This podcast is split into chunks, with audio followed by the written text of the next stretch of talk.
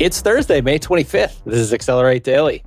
Today we've got famous selfies of history, Microsoft watermarking AI images, White House making moves, and a conversation about open source project Girlfriend GPT. Also, a recipe for patching up bad presentation audio. The AI future is accelerating. Time to put on your goggles.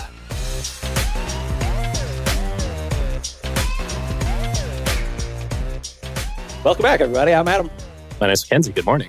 We're back with three links and a recipe. Get you caught up on what's happening in AI today. How you doing, man? Oh, it is what it is.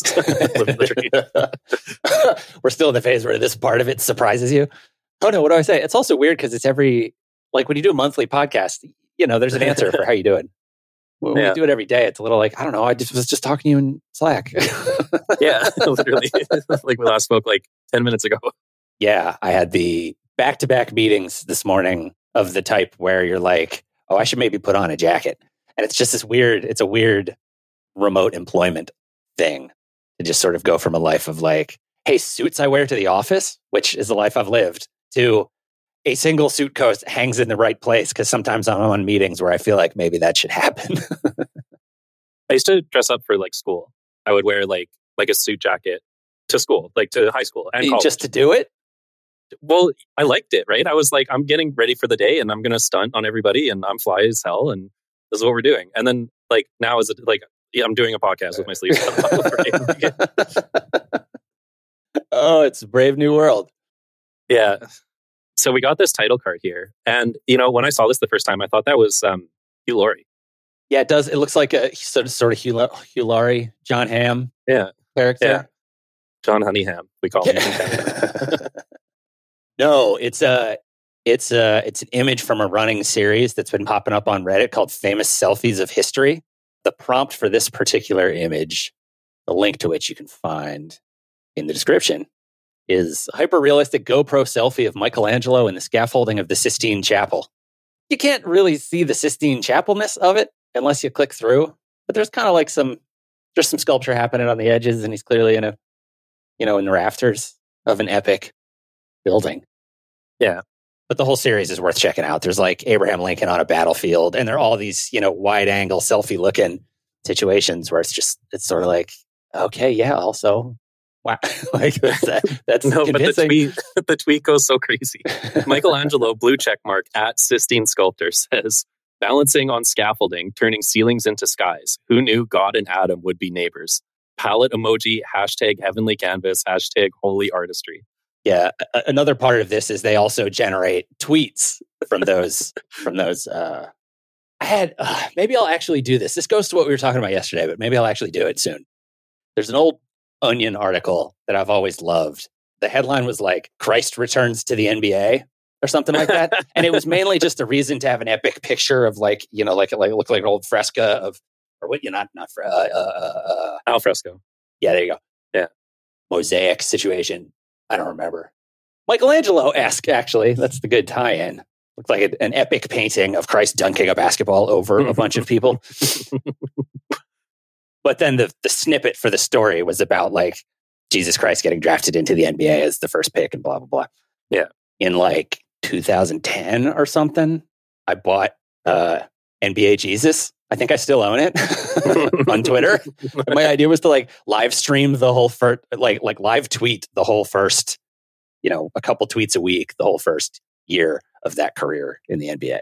You should revisit that now because you have the AI to like do the live photos. One of my first tests for ChatGPT was just to pitch that idea in a paragraph and have it do it. And I told it like include famous players currently and you know hashtag it uh, came out perfect. I was like, oh I don't have time right now. We're going to do daily podcasts and stuff, but yeah, we real. could publish this.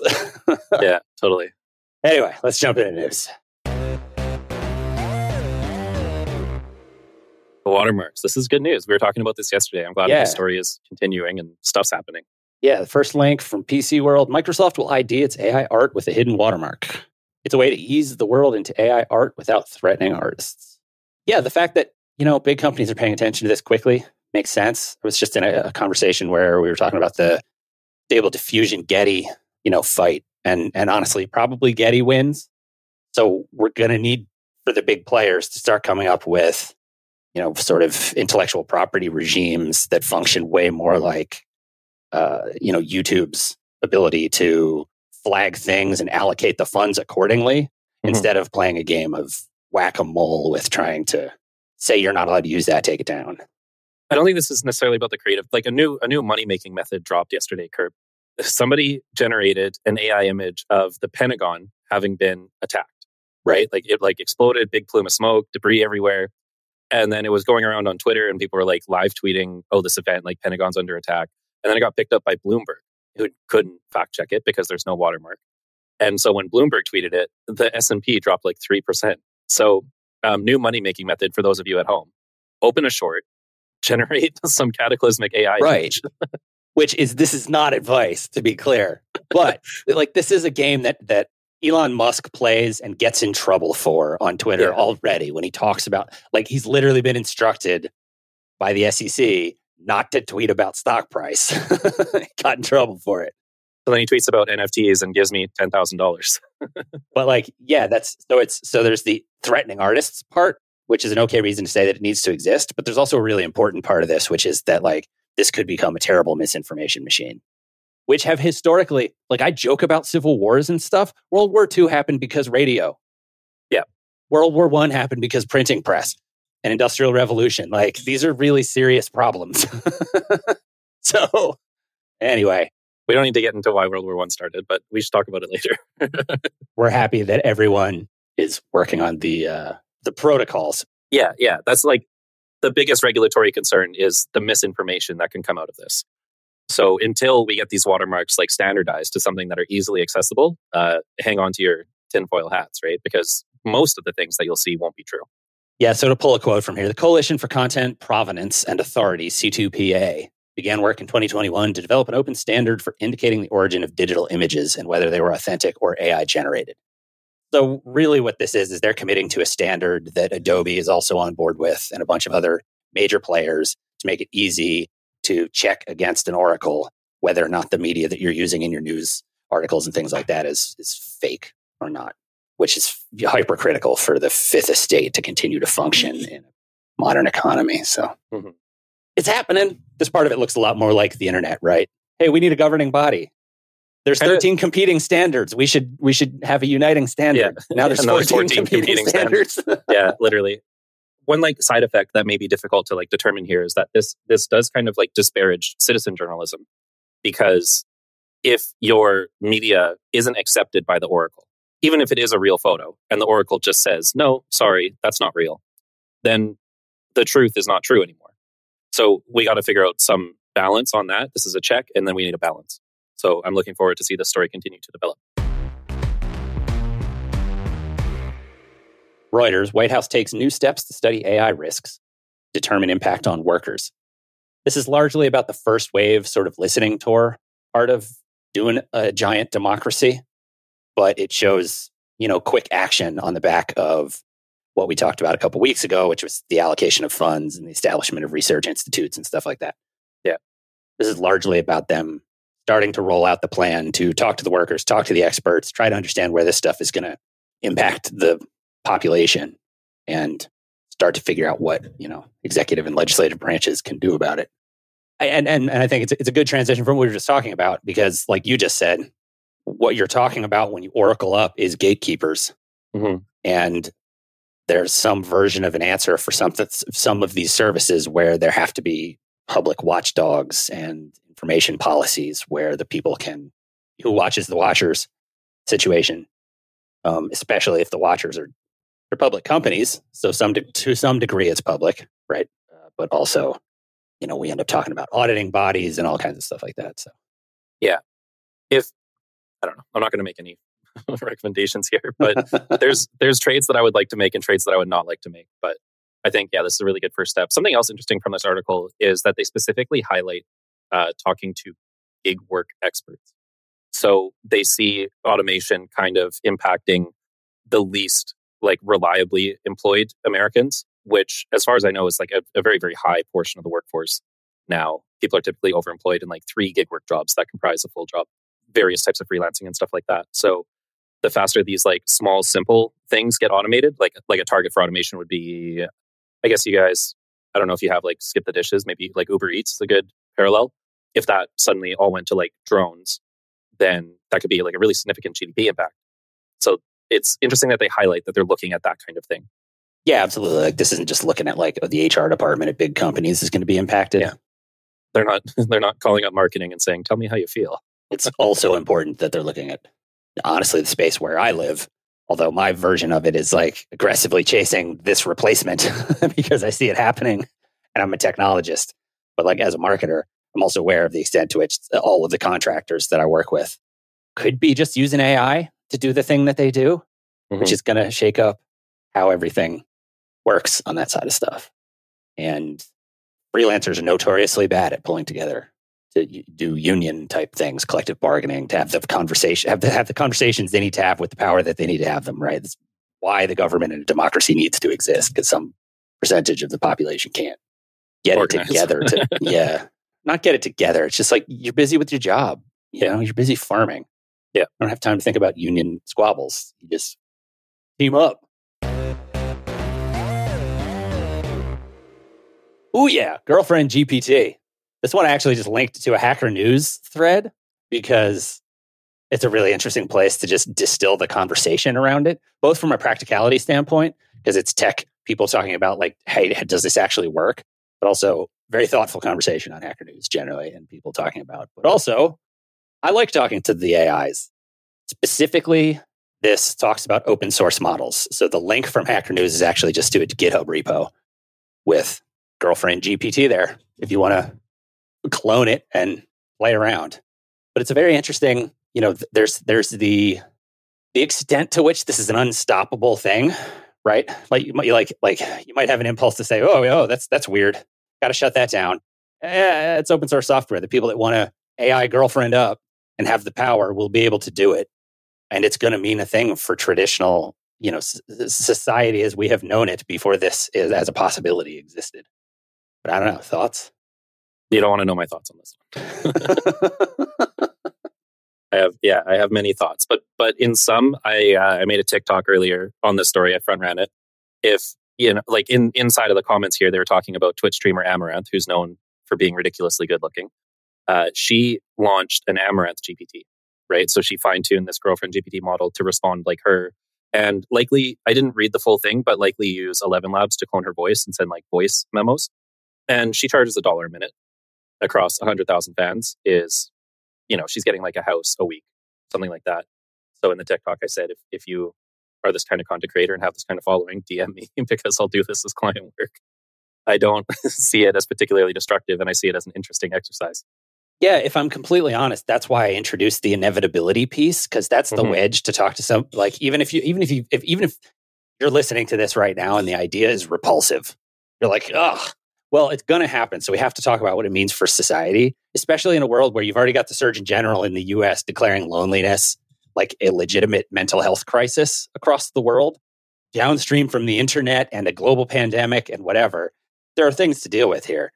You also have the, like you said, the growth of video games, which is where that's the streamer, you know, sort of like there's a completely different media ecosystem than anyone who is only paying attention to like mainstream cable and YouTube and whatever mm-hmm. that is like people playing video games together, which is which is a version of metaverse and a version of VR. Yeah. And then there's the question of like, you can't stop this. So let's jump to to your stance, which is nothing wrong with it, right?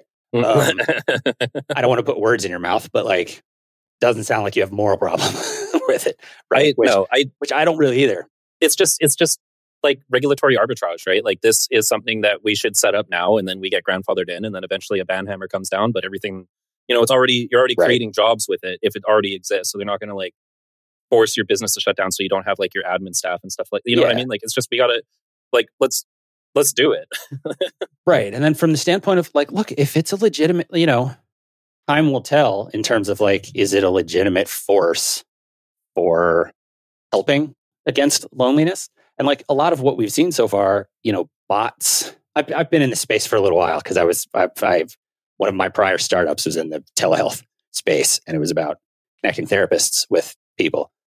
It caused us to be pretty deep in the weeds on research around things like avatars in in assisted living facilities and stuff. Like we already have proof that robots can make people feel less lonely and more sad. And that's from 10 years ago. That's before yeah. they could have a conversation with you that was coherent. Right. Totally. So it really is, is legitimate. I have a friend whose partner's PhD research was in this kind of stuff as well. Like aid aid robots and things like that, like are already a legitimate thing, right? So you call it girlfriend GPT and everybody you get a good headline. So people listen to your podcast. Thanks everybody. But like but but it's a very real possible solution for agents that can act and, you know, feel like they're human. I just I generally have an issue with like parasocial relationships supplanting interpersonal relationships. And like in my personal life and and at like a society level in general, even though I benefit from it, there's right. like I have Kerp, I have forty thousand followers, right? Yeah. That's forty thousand parasocial relationships. We've only met in this weird metaverse space that is assorted yeah. video chats. Totally. Um, um, so, but the supplantation is what like like I have friends in real life too, right? Like I could go to the bar a block away and ask somebody about like how college is going. This kind of thing like moves you away from like I just I'm I have Absolutely. concerns about like the future of the species with technology like this. But it's just it's kind of one of those things like like what what am I going to do? Am I going to be like no bad dog? Like you can't talk to the girlfriend GPT? That doesn't seem like something that you should do with an adult human. Yeah, it's it's it's there's two parts to the loneliness piece, right? Which is the cultural like teaching the cultural importance of community as well so that people still go do that stuff. So people have the thought when they're feeling sad and lonely like oh maybe I need to go join a CrossFit gym or whatever, right? Go play D and D. Yeah, but also not against girlfriend GPT.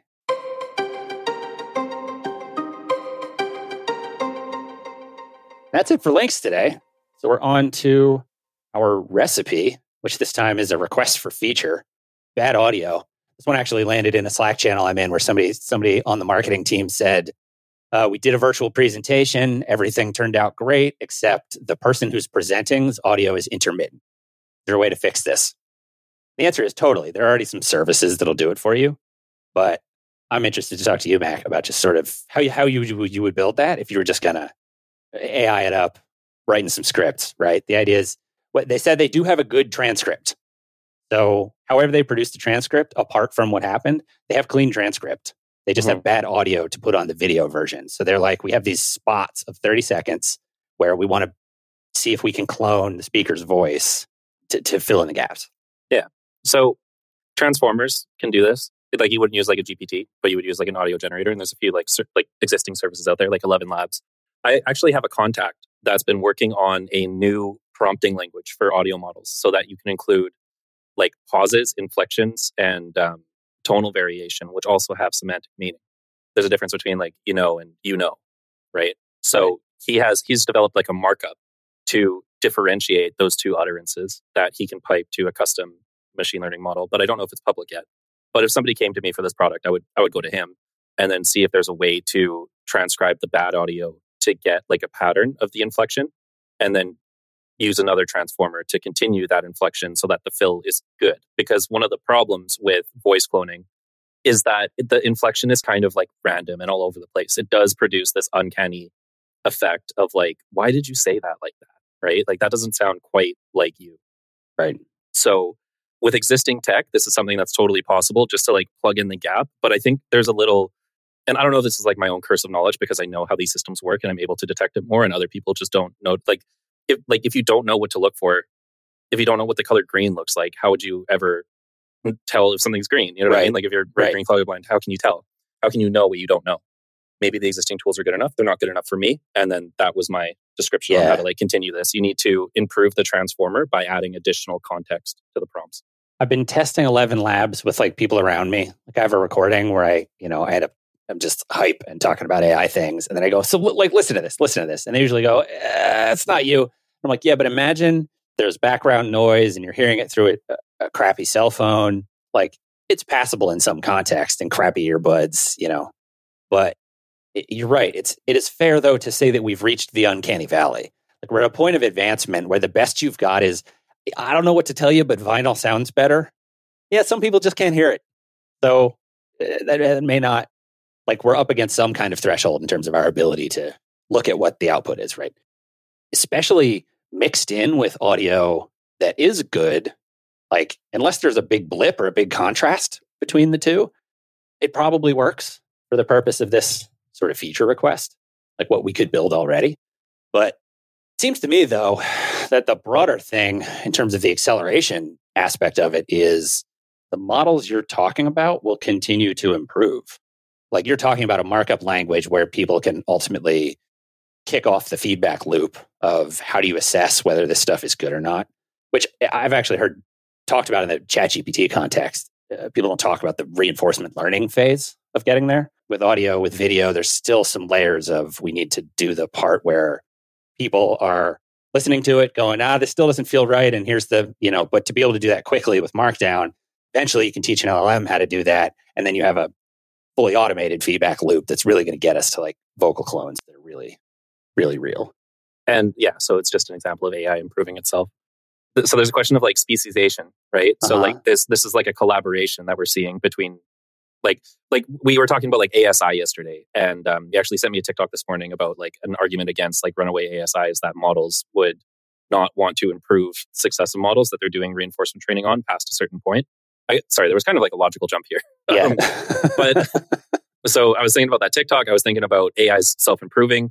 Um, so that kind of came together. And then I was wondering, like, uh, so like the claim is that we're not going to get to this like runaway level because GPT 3.5 is going to be able to like detect if GPT-4 is kind of out of bounds a little bit faster than GPT-4 would. And then GPT-4 is going to detect if GPT-5 is out of bounds a little bit faster again. So my question is like, if there was like some misalignment, do you think that these like system, like GPTs for different tasks, like a text to text transformer, do you think it would consider if it was, you know, intelligent, do you think it would consider a text transformer to be the same type of thing as a, like an, a text to audio transformer, or do you think that they think that they're different, or like, you know what I mean? Or am I ascribing sentience in a place that's completely inappropriate? Uh, do you get do you get what I'm getting at though? Do you think that like, do you think? Yeah, I, although I don't know if it's just like when you have a philosophy g- degree, everything looks like a nail there's a data science version of what you're talking about, which is like, okay, in these systems, how are these things represented and how are they correlated so that you end up with this black box algorithm that does X? The philosophy side is where I'm like, okay, put on your goggles. This is metaphysics. Like when you name something something, you give it a label. They actually use the term tokens in this context too, which is hilarious. But like you give it a label, and then there's the label, and then there's the thing that that is. And it's like, okay, we, have gotten this weird place where we are talking about teaching the algorithms and going, okay, if, if the algorithm understands audio, is it actually understanding the sound though? Is it just, or is it just understanding the words that we apply to the sound? And are they different? Yeah, I guess my question was if I if I teach it to use an audio tool, like where does that tool live in its like mental model? Right. You know what I mean? Do you think that like it thinks that the tool is itself? Like that's just a part of like my output space? Or the or, tool is its ear, the, the way you would think of your ear. Yeah. Or, right. well, like another thing that's been happening recently is like, you know, like the phantom phone vibrations, right? Like if your phone's not in your pocket, you still feel like a text come in on your leg. So is it like being absorbed into like the identity of these systems over time? You think that they would recognize it as a different thing? Is basically I, you know, my answer is tune in to find out. yeah, yeah. We'll in see how meantime, this develops this recipe is a good example of hey, you bumped into this problem at work. Hey, I can probably fix it for you. Where it used to be in the marketing side, a production problem where you would have to have a sinking feeling in your chest as you went to your boss and went, "Sorry, the audio is bad." anyway, it's been Thursday, May twenty fifth. Thanks everybody for joining us. I'm Adam. I'm Mackenzie. Thanks for hanging out. See you next time. Come back tomorrow for another Accelerate Daily.